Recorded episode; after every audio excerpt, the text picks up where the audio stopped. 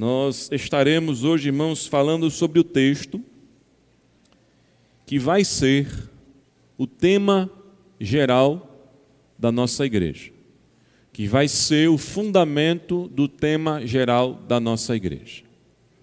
Nós queremos trabalhar este ano de 2023 o tema priorizando o reino de Deus. E esta foi a exortação que Jesus nos trouxe. Mateus 6, versículo 33. Mateus 6, versículo 33. Vamos todos juntos declarar esse versículo? Vamos lá? Buscai, pois, em primeiro lugar, o seu reino e a sua justiça e todas essas coisas vos serão acrescentadas. Mais uma vez, vamos lá? Buscai, pois, em primeiro lugar, o seu reino e a sua justiça, e todas essas coisas. Declare assim comigo: priorizando o reino de Deus. Vamos juntos, vamos lá? Priorizando o reino de Deus. Prioridade, meus amados irmãos, é aquilo que ocupa essencialmente o lugar mais importante do nosso coração e nos faz inclinar-nos com facilidade, nos movermos em torno daquilo que se tornou então a satisfação. Existem as prioridades que facilmente a gente coloca em prática porque elas se encaixam com facilidades, com os prazeres, com os desejos mais íntimos e intensos do nosso coração. Mas existem também as prioridades que talvez não se encaixem com isso, mas por uma questão de prejuízo, se nós não colocarmos certas coisas como prioridades em nossas vidas, a gente termina então é, não tendo aquilo que a gente deseja. Dentre tantas coisas, irmãos, que nós colocamos como prioridade em nossas vidas, é justamente trabalhar, é justamente correr atrás da nossa manutenção. Quem consegue trabalhar naquilo que gosta, com, consegue, irmãos, unir essas duas coisas. Quem não consegue por enquanto, ele precisa colocar como prioridade, então, a necessidade, mesmo que as, as suas atuações não sejam prazerosas. Mas quando nós falamos, meus amados, de prioridade, nós temos que olhar para o nosso coração. Nós temos que olhar para as motivações do nosso coração. Quando nós lemos esta palavra, essa frase que Jesus declarou no Sermão do Monte, nós podemos ver duas coisas, irmãos, neste versículo que será então o nosso lema nós podemos ver, primeiramente, uma exortação e nós podemos também ver uma promessa da parte do Senhor. A exortação é quando Jesus declara: Buscai, pois, em primeiro lugar, o seu reino, e ele está falando do reino de Deus, ele está falando do reino dos céus, ele está falando do reino do Pai Celestial, do qual ele veio a este mundo se encarnou para declarar exatamente e apresentar este reino. E Jesus está exortando então todos os seus ouvintes. E os verdadeiros discípulos são aqueles cujos ouvidos do coração estão abertos para então entenderem essa verdade, essa exortação. O que é que nós devemos fazer na nossa vida? Buscar o reino. E de que maneira? Como prioridade. Ele diz em primeiro lugar.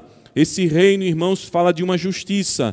Justiça é essa que tem a ver com valores celestiais. Mas qual é a promessa, irmãos, que o versículo também nos traz? É a segunda parte, a parte B, quando ele vai dizer: E todas essas coisas vos serão acrescentadas. Todas essas coisas que Jesus está afirmando está dentro do contexto de todo o sermão do monte.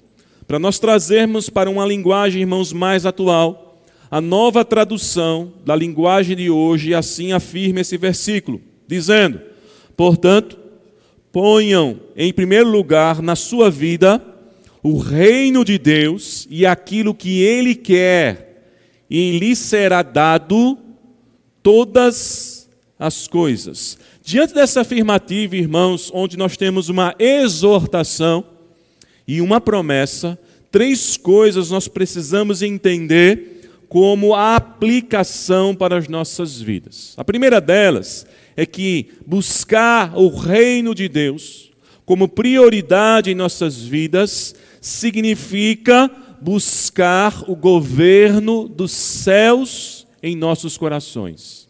Entender, irmãos, o que é este reino, é entender que só faz parte desse reino, só entra nesse reino, só vivencia este reino aquele que submete o seu coração ao rei deste reino.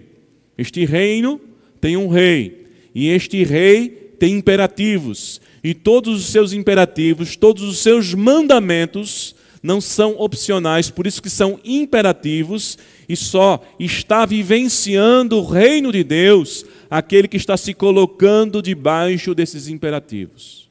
Então entenda, em primeiro lugar, que o reino de Deus não é estar debaixo de uma instituição humana. O reino de Deus não é a submissão de você estar debaixo de um governo humano. O reino de Deus não está circunscrito geograficamente, não está estabelecido apenas em um lugar. O reino de Deus, do qual Jesus disse que deve ser uma prioridade em nossas vidas, é uma ação espiritual que deve acontecer na nossa vida e transformar então as prioridades do nosso coração. O reino de Deus, irmãos, é para aquele que entendeu que ele não vive mais para si mesmo, portanto, as prioridades do seu coração não são mais os seus próprios desejos, os seus próprios achismos, aquilo que ele pensa que é o melhor para si, mas o reino de Deus como prioridade na vida de alguém é quando este, pela ação do Espírito Santo, entende que ele não vive mais para si, mas ele vive para Deus. A partir do momento em que o nosso coração começa a entender que a nossa vida não é mais nossa, e em última instância ela nunca foi nossa, por mais que o homem, nós em Adão, resolvemos tomar um caminho achando que as nossas decisões diziam respeito ao senhorio pessoal, à capacidade de governarmos a nossa vida, em última instância, irmãos, quem é o dono de todas as coisas é o Senhor Deus Todo-Poderoso. O salmista declarou isso: do Senhor é a terra, o mundo, a sua plenitude e os que nele habitam tudo pertence a Deus. Deus nunca perdeu o governo daquilo que ele criou. Deus nunca perdeu a autoridade daquilo que ele estabeleceu. Deus nunca deixou de ser o Rei dos Reis e Senhor dos Senhores. Agora, o nosso coração precisa entender essa verdade, e essa verdade é compreendida no âmbito espiritual. E isso, queridos, é muito mais do que nós nos tornarmos religiosos. Isso é muito mais do que nós fazermos parte de uma igreja evangélica. Isso é muito mais do que nós simplesmente nos tornarmos congregacionais. Isso significa ter uma intimidade, ter passado pelo novo nascimento e entendido que nós não vivemos mais para nós mesmos. Por isso, meus amados irmãos, que quando Jesus foi batizado por João Batista e logo após também ter vencido no deserto as tentações de Satanás, iniciando então o seu ministério, em Mateus capítulo 4, versículo 17, nós podemos ver que as suas primeiras palavras foram as seguintes: Arrependei-vos, porque é chegado o reino dos céus. O que Jesus começa a falar, irmãos, não é que ele veio para simplesmente satisfazer as nossas vontades como um falso evangelho que quer apenas dizer que nós somos bons, que Deus está aqui e que de fato o que você estiver passando, Deus vai estar do seu lado. As palavras, primeiramente, que saíram dos lábios de Jesus, foram palavras convocando-nos ao arrependimento. E devemos nos arrepender de quê? Porque Jesus começou primeiramente a falar a respeito disso.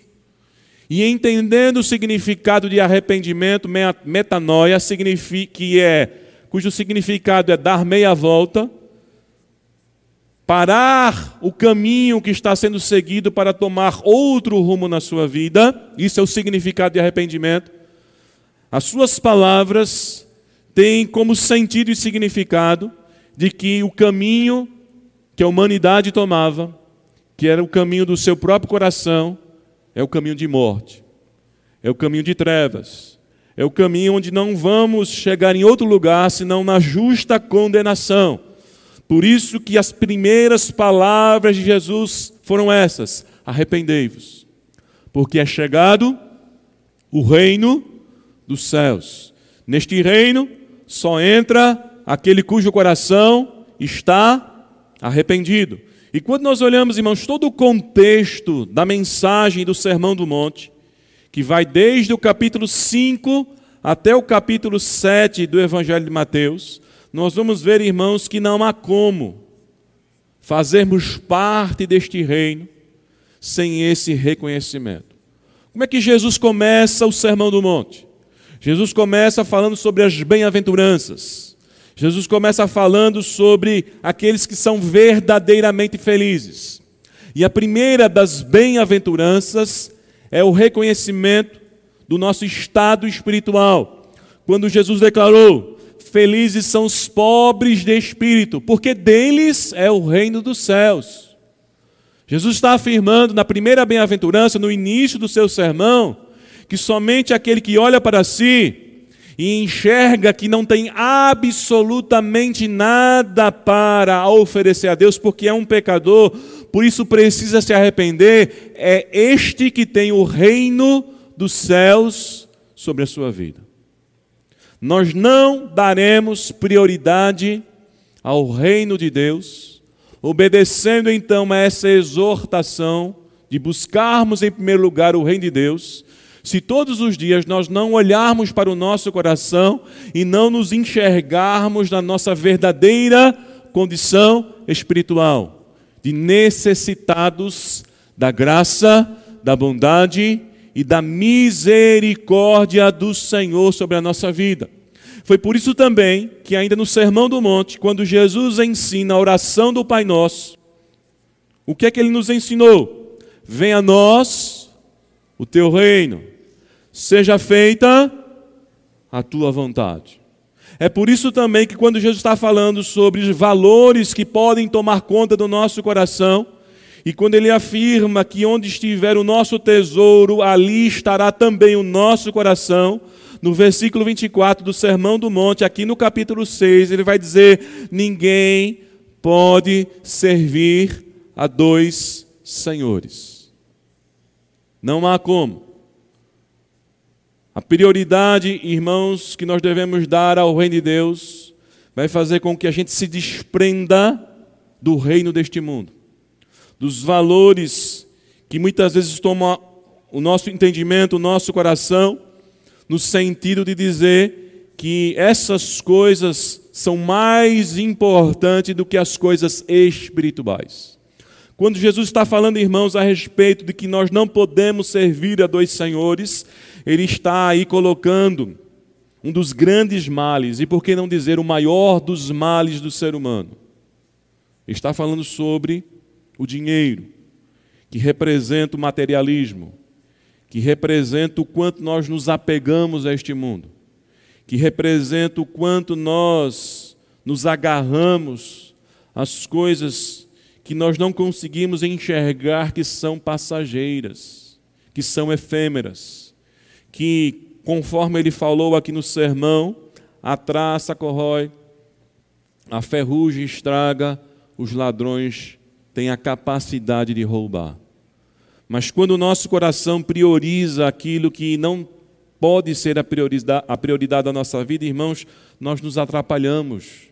E, consequentemente, o reino de Deus não toma o primeiro lugar em nossas vidas, meus amados irmãos. Veja quantas coisas nós podemos e vamos trabalhar este ano a respeito do significado da prioridade do reino de Deus. Essa prioridade, irmãos, fala desses valores celestiais que têm que nortear nossa vida. O reino de Deus no nosso lar, o reino de Deus em nossas decisões, o reino de Deus em nossos relacionamentos, os elementos essenciais que, quando a gente se utiliza deles, nós estaremos então dando prioridade a este reino, a essa justiça, que é, ou que são, a oração, a comunhão com os santos, o serviço na casa do Senhor, a adoração a Deus, a dedicação à palavra do Senhor. Todo aquele que prioriza o reino de Deus é aquele que quer viver continuamente uma vida de oração. Todo aquele que prioriza o reino de Deus é aquele que quer viver em comunhão com os santos. É aquele que entende que, apesar das dificuldades que nós temos, pelas nossas diferenças, o que Deus nos chamou foi para sermos um corpo bem ajustado, alicerçado, que por si só, mediante aquilo que Deus atua nesse corpo, promove a própria edificação e o crescimento, conforme os afirma o apóstolo Paulo, escrevendo aos Efésios. Todo aquele que prioriza o reino dos céus é aquele que entende o serviço na casa do Senhor. O quanto o meu serviço, a minha dedicação de dons e talentos para o reino de Deus tem que estar acima, inclusive, daquilo que traz retorno para mim em termos materiais, em termos de status em termos de reconhecimento. Todo aquele que prioriza o reino de Deus é aquele que entende que adorar a Deus não é uma questão de circunstância, não é quando dá. Nós devemos louvar e adorar ao Senhor em toda e qualquer situação. Todo aquele que entende o que é a prioridade do reino de Deus na sua vida é aquele que quer se alimentar com a palavra de Deus é aquele que entende que sem a palavra de Deus ele não é nada. É como Pedro, no exato momento em que muitos começaram a deixar Jesus, porque o discurso se endureceu, e Jesus olhou para os seus discípulos e, e disse: Vocês querem ir também? E o apóstolo Pedro se levantou, dizendo: Senhor, para onde iremos nós, se só tu tens as palavras de vida? ainda que a gente perca tudo, ainda que a gente não ganhe muitas coisas, mas se nós temos a palavra de Deus, nós temos o norte, nós temos a direção, nós temos a certeza que estaremos no caminho certo, no caminho da comunhão, no caminho da bênção. Por isso, todo aquele que prioriza o reino de Deus, ele prioriza a palavra do Senhor. Mas em segundo lugar, meus amados irmãos, nós vemos agora que essa exortação, conforme falamos, nos traz uma promessa. E a segunda implicação, então, irmãos, desse texto, é que a busca pelo reino de Deus, como prioridade em nossas vidas, é vivermos uma vida de confiança em seus cuidados. Quem busca o reino de Deus, busca o governo de Deus sobre a sua vida. Quem busca o reino de Deus como prioridade, ele está exercendo, deve exercer uma confiança nos cuidados de Deus. O contexto dessa exortação, em que Jesus está trazendo aqui, é para que os discípulos tivessem percepção sobre o que eles deveriam ser na sua relação para com Jesus Cristo. O contexto aqui, irmãos, é a percepção da maneira como eles deveriam conduzir a vida deles. E essa exortação, irmãos, é para nós. De que maneira nós devemos conduzir a nossa vida? sobre os nossos próprios cuidados ou sobre os cuidados do Senhor. Há uma consequência lógica e prática. Quando nós resolvemos viver a nossa vida à nossa maneira, nós estamos dizendo que nós vamos então cuidar de nós mesmos. Quando em Adão demos as costas para o nosso Criador, nós afirmamos que nós não precisamos de Deus na nossa vida, da direção dele, dos cuidados dele.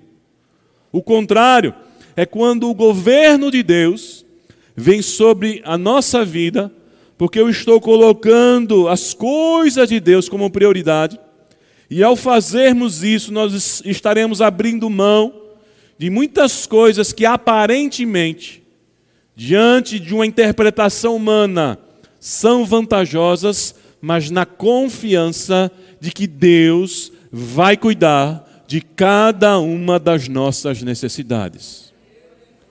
Quantas decisões nós temos que fazer no que diz respeito, meus irmãos, aos cuidados? A um trabalho novo, a possibilidade de uma formação profissional. Quanto nós temos que ter o cuidado se de fato o reino de Deus é prioridade em nossas vidas para saber se isso vai afetar ou não a minha vida espiritual. Tem gente que, infelizmente, não está preocupado com a sua vida espiritual. Até porque Deus não é prioridade na sua vida. Deus é apenas um meio para ele alcançar aquilo que ele colocou como prioridade. Então ele lembra de Deus no momento de pedir as bênçãos, no momento de sair das dificuldades, como os nove dos dez leprosos que clamaram ao Senhor e depois que foram curados não voltaram para agradecer e para servir ao Senhor. A Bíblia diz que apenas um que era gentil voltou, se prostrou e seguiu ao Senhor. Isso revela, irmãos, que muitas vezes Deus não tem sido a prioridade do nosso coração, Deus é apenas um meio. Nós temos apenas um sentimento religioso do desencargo de consciência, mas Deus não é prioridade. Porque quando Deus é prioridade, irmãos, antes mesmo de tomarmos decisões, as quais parecem ser vantajosas, nós consultamos ao Senhor. Quarta-feira passada nós estávamos aqui ministrando a respeito da maneira sábia de pensarmos sobre o futuro. E um dos textos que nós vimos, irmãos, foi a exortação de Tiago. Tiago começa a dizer, no capítulo 4, Atendei agora a vós, que dizeis: hoje e amanhã iremos para a cidade tal, e lá negociaremos, e teremos grandes lucros, e faremos grandes negócios. E Tiago faz então uma intervenção: o que é a vossa vida?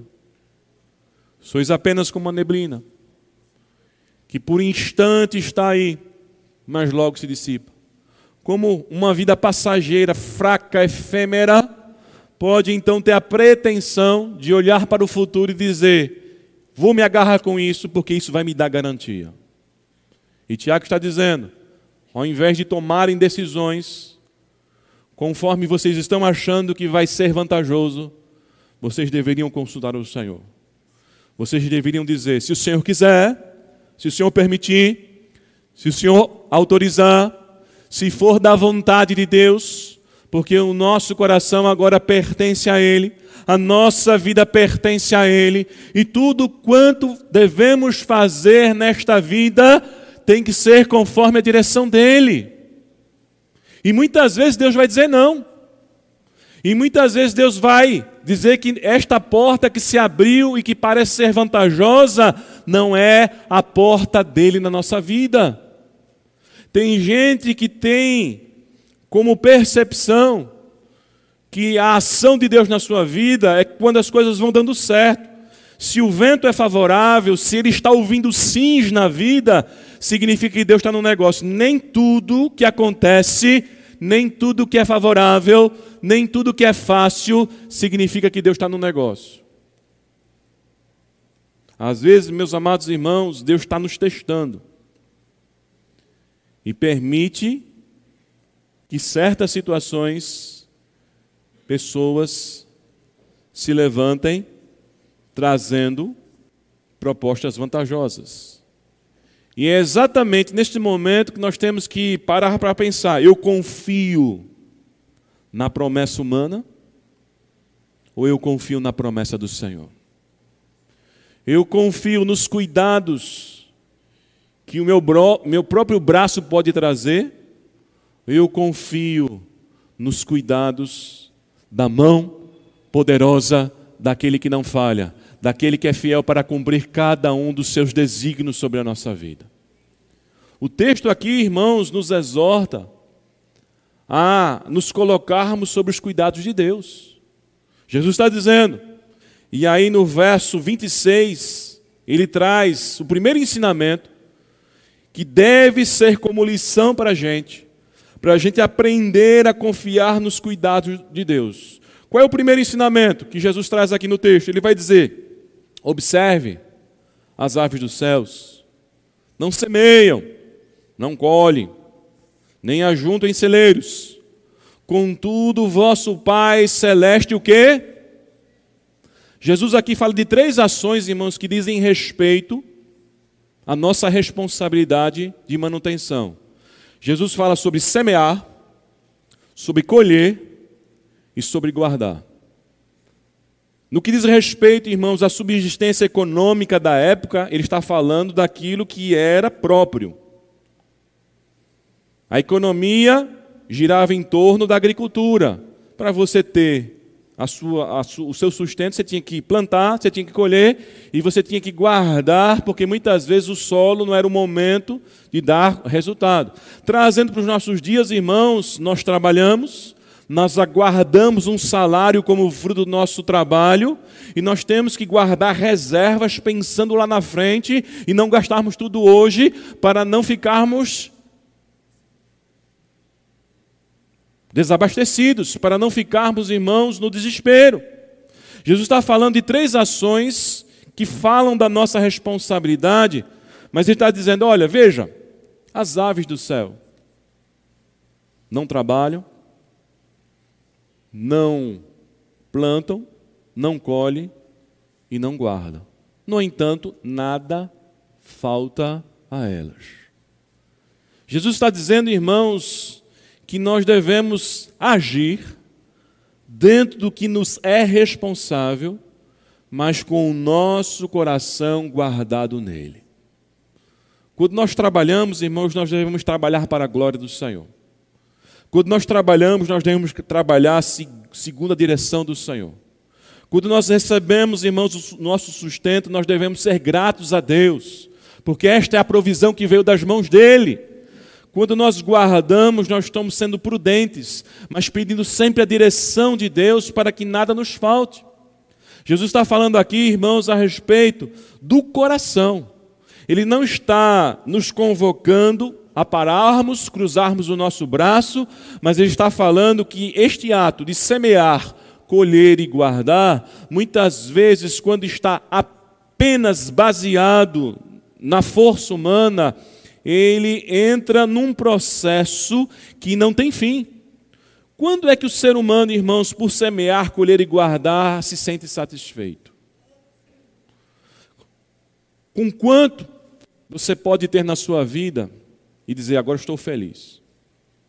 Se você hoje tem uma casa e o seu carrinho, você está dizendo, está dizendo para si mesmo, no dia que eu tiver minha casa na praia e o meu sítio para descansar, eu vou estar feliz. Não preciso mais do que isso.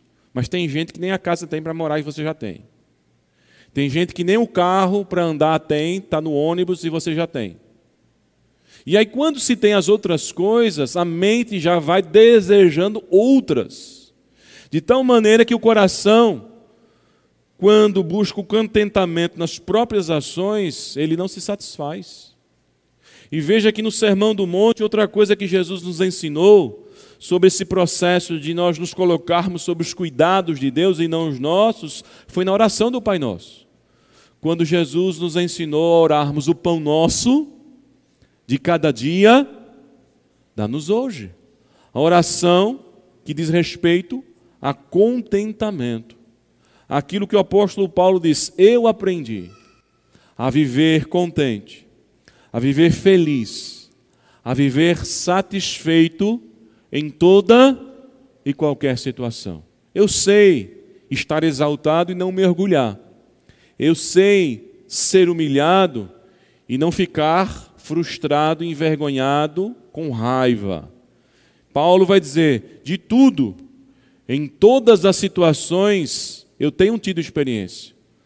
E aí ele afirma: eu posso estar honrado ou humilhado, quando ele afirma: tudo posso naquele que me fortalece. Quem está me sustentando no momento das coisas boas, do sucesso, da fama é o Senhor. Quem está me sustentando no momento do anonimato, no momento em que as vagas magras estão né, chegando, também é o mesmo Deus.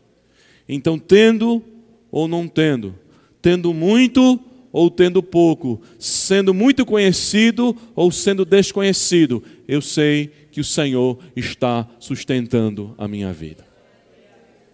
Meus amados irmãos, priorizar o reino dos céus é se colocar debaixo dos cuidados do Senhor. E a segunda lição que Jesus nos ensina nesse sentido agora está no verso 28 a 30, quando ele traz os lírios. Ele vai dizer: Considerai como crescem os lírios do campo. Da mesma maneira, eles não trabalham, eles não fiam. Assim como os passarinhos não fizeram nada, mas têm o sustento, os lírios também não fizeram nada para terem a beleza que eles têm, mas têm. Quem está dando sustento aos passarinhos?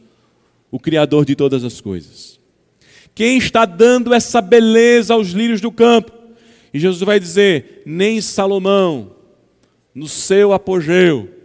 E quando Jesus fala de Salomão, irmãos, no imaginário coletivo de toda a nação de Israel, ele está falando da pessoa mais famosa, mais rica, mais próspera que a nação havia conhecido. Jesus, nem Salomão, no seu apogeu, nos seus melhores dias, com toda a riqueza, com toda a pompa, com toda a fama, com todo o dinheiro e reconhecimento que ele teve, nem ele conseguiu se vestir com vestes tão belas. E quando Jesus fala dos lírios, irmãos, que crescem, está falando das coisas frágeis os passarinhos, algumas versões diz os pardais, são aqueles que não têm valor nenhum, mas Deus está cuidando. Os lírios são aqueles frágeis, porque Jesus estava falando aqui de uma espécie de flores que havia na época que durava apenas um dia. Amanhecia com a beleza e no final do dia estava seco, morto. E qual era a utilidade depois que aquela beleza ia embora, que estava seco? era ser arrancado para servir as fornalhas, para aquecer as casas no inverno ou para esquentar a comida. Jesus está falando que, mesmo assim, uma coisa tão frágil, que vai viver um curto período de tempo, Deus não trata como um copo descartável. Deus não amassa e joga fora. Deus dá uma beleza incomparável. Deus sustenta cada passarinho. E aí a lição é: e vós, coroa da criação, não valeis mais do que pássaros e do que lírios? Nós vamos colocar, meus amados irmãos, os cuidados da nossa subsistência sobre o nosso próprio esforço, ou vamos colocar os cuidados da nossa subsistência nas mãos do Deus Todo-Poderoso? É nas mãos dele, irmãos, que nós devemos colocar todo o nosso futuro, toda a nossa vida, priorizando o seu reino, buscando a sua justiça, fazendo com que ele se torne então a pessoa mais importante da nossa caminhada. Mas em terceiro e último lugar, meus amados, esse texto nos ensina que a busca pelo reino de Deus como prioridade em nossa vida, nos dará a capacidade de vencermos as ansiedades. Todo o contexto, irmãos, imediato desse texto, do verso 33, é aquilo que está do verso 25 ao verso 34. E do verso 25 ao verso 34, Jesus está falando sobre a inquietação do coração humano quando ele quer cuidar de si mesmo, quando ele não está descansando em Deus, quando ele não está confiando que existe um Criador de todas as coisas, que nos criou, mas também é o nosso sustentador. Por isso que no verso 25 Jesus começa a dizer: Não andeis ansiosos pela vossa vida. Não tenham preocupações a nível do exagero, a nível de uma inquietação que adoece, a nível de uma perturbação interna na mente, nas emoções, ao ponto que parece que a vida de vocês está entregue à sorte, está entregue a qualquer coisa. A vida pertence ao Senhor e o Senhor é o sustentador da nossa vida. Então, quando nós priorizamos o reino dos céus, irmãos, nós estamos tomando o melhor de todos os remédios contra a ansiedade, que é descansar o coração, que é não saber o que vai acontecer amanhã, mas ter a certeza de que o que virá, Deus estará presente em nossa vida, Deus vai sustentar. Então, queridos, a nossa preocupação na manutenção da nossa existência não deve estar nos nossos excessos Quais são os nossos excessos? O excesso do dinheiro. Tem gente que parece que só se sente segura quando tem muito dinheiro, quando tem um bom emprego, quando ele olha o saldo no banco e de repente está extremamente positivo. Tem gente que só consegue ter paz no coração quando as contas estão pagas, quando ele pode usar o dinheiro para vários lazeres e prazeres. E aí o dinheiro passa a ser o seu senhor. Tem gente que tem excesso nos seus esforços, porque uma coisa chama a outra. Quando o meu Deus é o dinheiro, então esse Deus exige de mim muito esforço. Mamon não traz paz ao coração. Mamon traz inquietação. Veja que o verso 24, Jesus está afirmando que nós não podemos servir a dois senhores. E aí ele entra a partir do verso 25 falando sobre ansiedade. Ele vem explicando por que nós não podemos servir a dois senhores, porque tem um deles que jamais vai promover a paz no coração. O apóstolo Paulo, escrevendo aos Filipenses, ele nos exorta a apresentarmos diante do Senhor as nossas ansiedades, as nossas inquietações, através das nossas orações e súplicas, com ações de graças. E Paulo diz que existe uma promessa nisso. O Deus cuja paz, que excede a todo entendimento, Ele vai guardar o nosso coração, Ele vai guardar o nosso entendimento, Ele vai nos dar paz no meio da guerra, Ele vai nos dar paz no meio das tribulações, Ele vai nos dar paz no meio dos desertos da nossa vida. É quando você não sabe se vai ter o dinheiro, mas você tem a paz no coração, porque você sabe que Deus está cuidando da sua vida. Deus está providenciando. Deus está abrindo janelas, Deus está provendo, Deus está fazendo milagres, porque Deus é Deus que faz. E o nosso coração deve descansar no Senhor. A prioridade do reino, irmãos, nos leva a vencermos as ansiedades da vida. Veja o que Jesus pergunta aí, a pergunta retórica que ele faz no verso 27, do capítulo 6 de Mateus. Qual de vós, por ansioso que esteja, pode acrescentar um côvado ao curso da sua vida? A expressão côvado, irmãos, era uma expressão de medição da época, que poderia ter dois significados. Poderia medir espaços, e nesse sentido, um côvado significava 46 centímetros, ou poderia ser usado também para tempo. Aqui no caso, Jesus está usando a expressão para tempo. Em outras palavras, o que é que Jesus está dizendo? Quem, diante das suas preocupações, pode esticar um pouquinho de tempo na sua existência? Quem tem o poder para isso? De acrescentar 10 minutos de vida, de colocar mais meia hora. Quem que consegue fazer isso? Ninguém. Tudo está sobre o governo do Senhor. E as coisas acontecem no exato momento em que Deus determinou. E aí, o nosso coração, meus amados irmãos, tem que se aquietar, porque por mais que a gente corra, por mais que a gente se esforce, a gente não consegue ter esse controle. Nós não conseguimos esticar um pouquinho que seja da nossa própria existência.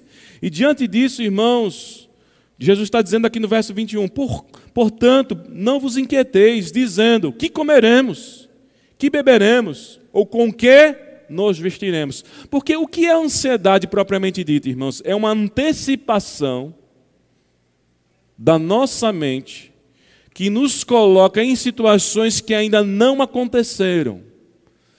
Jesus está falando para pessoas que estavam olhando para o seu futuro e estavam pensando: será que eu vou ter comida amanhã? Será que eu vou ter vestimenta amanhã? Tendo hoje, mas estavam se preocupando com amanhã. Se eles não conseguem acrescentar um segundo de vida na existência, por que então se desgastar mentalmente com um período que ainda não aconteceu e nós não sabemos como vai acontecer? O nosso coração tem que descansar naquele que é a nossa provisão. Nós temos que confiar que o Senhor é fiel para suprir as nossas necessidades. O rei Davi, na sua velhice, declarou no salmo: Já eu fui moço e hoje sou velho, mas nunca vi uma coisa, Davi disse: o justo mendigar o pão, nem a sua descendência desamparada. E observei que aquele que confiou no Senhor, este que é o justo, aquele que descansou o seu coração em Deus, esse nunca foi desamparado. E não só ele, a descendência dele não foi desamparada. É Deus cuidando da sua vida, é Deus cuidando da sua casa, é Deus cuidando dos seus filhos, é Deus cuidando de todas as suas necessidades.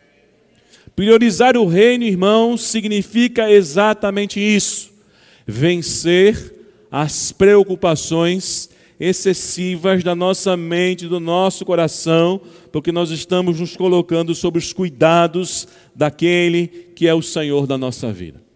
Por isso, irmãos, que Jesus no verso 32 vai dizer que o verdadeiro discípulo de Jesus, que entende essas verdades, ele tem que fazer diferença diante daqueles que não entendem essas verdades. Verso 32 vai dizer: porque os gentios, aqueles que não têm em quem confiar, aqueles que não têm em quem esperar, aqueles que não reconhecem que existe um Deus criador e sustentador. Ele vai dizer: os gentios é que procuram todas essas coisas, mas vocês deveriam saber que o vosso Pai Celeste sabe tudo o que vocês necessitam.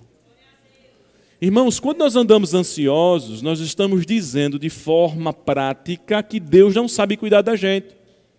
Porque a gente está preocupado que certas coisas que a gente acha que, a gente acha que são fundamentais e básicas vão faltar.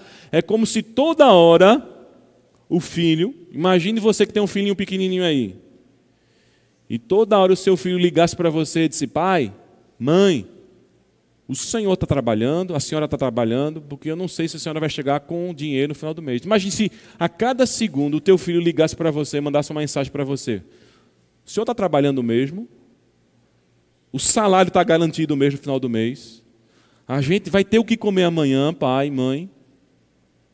É assim que a gente faz com Deus, irmãos. Quando a ansiedade começa a tomar conta do nosso coração, nós passamos a duvidar dos cuidados dele sobre a nossa vida. Os gentios fazem isso. Mas o verdadeiro discípulo deve entender que o Pai Celeste conhece cada uma das nossas necessidades. Portanto, irmãos, a diferença que existe quando nós colocamos o reino dos céus como prioridade na nossa vida está exatamente, irmãos, no verso 34, quando Jesus encerra então a sua mensagem. Olha o que ele diz no verso 34: Portanto, não vos inquieteis com o dia de amanhã. De que maneira, irmãos, nós vencemos as inquietações sobre o dia de amanhã? O texto está dizendo, o versículo está dizendo: Pois o amanhã trará os seus cuidados, basta ao dia o seu próprio mal. O que é que Jesus está dizendo? O que é que está nos reservado amanhã? Só Deus sabe. Mas seja qual for o enfrentamento do amanhã, saiba de uma coisa: Deus vai estar do teu lado. Se amanhã você receber uma surpresa boa, Deus está com você. Se amanhã você receber uma surpresa ruim, Deus está com você. Se amanhã as pessoas te aceitarem, Deus está com você. Se amanhã as pessoas te rejeitarem, Deus está com você. Se amanhã você estiver empregado, Deus está com você. Se amanhã você estiver desempregado, Deus estará com você. Que, é que Jesus está dizendo? Não olhe o que vai acontecer amanhã. Olhe o que vocês têm. Vocês têm na vida de vocês o Deus Todo-Poderoso que jamais vai abandonar a caminhada de vocês. Ele vai estar continuamente ao lado de vocês, suprindo a necessidade de vocês diante de tudo aquilo que vocês enfrentarem. Então, olhe para hoje e deixe o amanhã nas mãos do Senhor Deus Todo-Poderoso. Vencer a ansiedade, irmãos, é priorizar o reino, é olhar para os céus, é colocar os olhos no Autor e Consumador da nossa fé, é buscar ao Senhor na certeza que Ele é fiel para cumprir aquilo que ele prometeu. Amém? Diga ao seu irmão: Deus é fiel, meu irmão, para cumprir o que ele te prometeu. Deus cuida de cada uma das nossas necessidades. Nos resta apenas, meus amados, colocarmos o reino de Deus como prioridade em nossas vidas. Amém?